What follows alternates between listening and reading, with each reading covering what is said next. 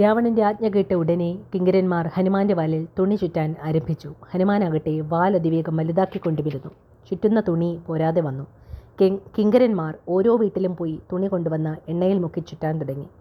കെട്ടുകെട്ടായിട്ടാണ് തുണി കൊണ്ടുവന്നത്. പാട്ടകൾ നിറയെ എണ്ണയും കൊണ്ടുവന്നത് ഒന്ന് എന്തുമാത്രം ചുറ്റിയാലും വാൽ പിന്നെയും ബാക്കി.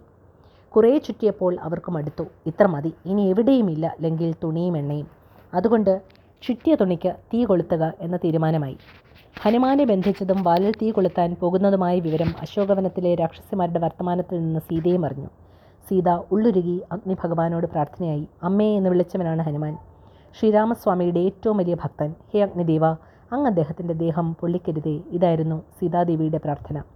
രാക്ഷസന്മാർ ഹനുമാന്റെ വാലിന് ആർപ്പ് വിളികളോടെ തീ കൊളുത്തി. സീതയുടെ പ്രാർത്ഥന കൊണ്ട് ഹനുമാന തീയുടെ ചൂട് അനുഭവപ്പെട്ടില്ല.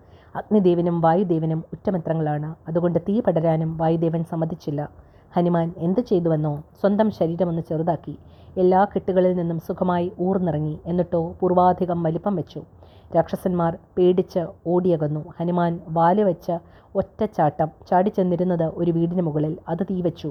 പിന്നെ അടുത്ത വീട്ടിലേക്ക് ചാടി. പിന്നീട് കത്തുന്ന വാൽ രാക്ഷസക്കൂട്ടങ്ങൾക്ക് നേരെ നീട്ടി. ചിലരുടെ വസ്ത്രത്തിന് തീപിടിച്ചു ചിലരുടെ മുടി കരിഞ്ഞു. കൊട്ടുന്നവരും പാടുന്നവരും പ്രാണനും കൊണ്ടോടി അവർ ഇട്ടിട്ട് പോയ എണ്ണപ്പാത്രങ്ങൾ കമിഴ്ത്തി ഹനുമാൻ തന്റെ സ്വന്തം വാലിൽ എണ്ണ പകർന്ന തീ ആളിച്ചു. പിന്നീട് ഉഗ്രമായ ഒന്ന് അലറി അടുത്തടുത്തായുള്ള മണിമാളികകൾ എല്ലാം ചുട്ടുകരിച്ചു. വായു ഭഗവാൻ തീ പടർത്താൻ ഇഷ്ടം പോലെ സഹായിച്ചു നിമിഷനേരം കൊണ്ട് ലങ്ക അഗ്നി സമുദ്രമായി മാറി. രാക്ഷസുകൾ കുട്ടികളെയും എടുത്ത് കരഞ്ഞുകൊണ്ട് ജീവൻ രക്ഷിക്കാൻ ഓടി. ഓടുന്ന രാക്ഷസമാർ ഒന്ന് വിളിച്ചു പറഞ്ഞു സീതയെ കട്ടുകൊണ്ടുവന്നതിനുള്ള ശിക്ഷയാണിത്. ഇതിന് രാവണനാണ് കാരണം. എരിയുന്ന ലങ്കയിൽ ഒരു മണിമാളിക മാത്രം കത്തിയില്ല വിഭീഷണന്റെ ഹനുമാൻ അതിന് തീ വച്ചില്ല. നല്ലവനാണ് വിഭീഷണൻ. ഹനുമാൻ അത് മനസ്സിലാക്കിയിട്ടുണ്ട്.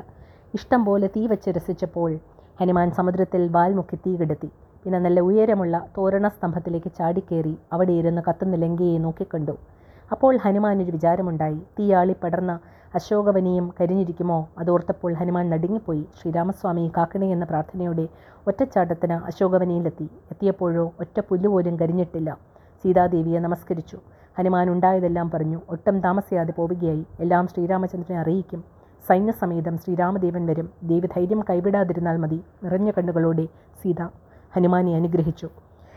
ഹനുമാൻ മടക്കയാത്രയ്ക്ക് തയ്യാറായി മഹേന്ദ്രപർവതം ലക്ഷ്യമാക്കി യാത്ര തിരിക്കുകയും ചെയ്തു. കൂട്ടുകാർ കാത്തുനിൽപ്പുണ്ടാവും മഹേന്ദ്രപർവതം കാണാറായതോടെ ഹനുമാൻ ഒന്ന് ഗർജിച്ചു മേഘങ്ങൾക്കിടയിലൂടെ ഹനുമാൻ വരുന്നത് അങ്കദിനും കൂട്ടരും കണ്ടു. അവർ സന്തോഷം കൊണ്ട് മതുമറന്നു പോയത് ഹനുമാനാണല്ലോ കാര്യസിദ്ധി ഉറപ്പ്.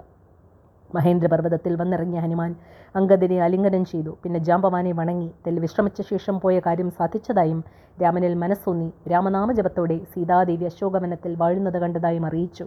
അതിനുശേഷം ലങ്കയിൽ നടന്നതെല്ലാം വിസ്തരിച്ചു. കാര്യങ്ങളെല്ലാം അറിഞ്ഞപ്പോൾ അങ്കദനുടൻ ലങ്കയിലേക്ക് പോയി സീതയെ വീണ്ടെടുത്ത് ശ്രീരാമന് സമർപ്പിക്കണം എന്ന അഭിപ്രായം പറഞ്ഞു. ജാമ്പവാൻ സമ്മതിച്ചില്ല. അങ്ങനെ ചെയ്യുന്നത് സുഗ്രീവാജ്ഞ ധരി ധിക്കരിക്കലാകും. ശ്രീരാമസ്വാമിയുടെ പ്രതിജ്ഞ തെറ്റിക്കലാകും. അതിനാൽ കിഷ്കിന്ധയിലേക്ക് മടങ്ങണം. ശ്രീരാമ ശ്രീരാമസന്നിധിയിലെത്തി കാര്യങ്ങൾ പറയണം. വാനരന്മാർ മടക്കയാത്രയിലായി.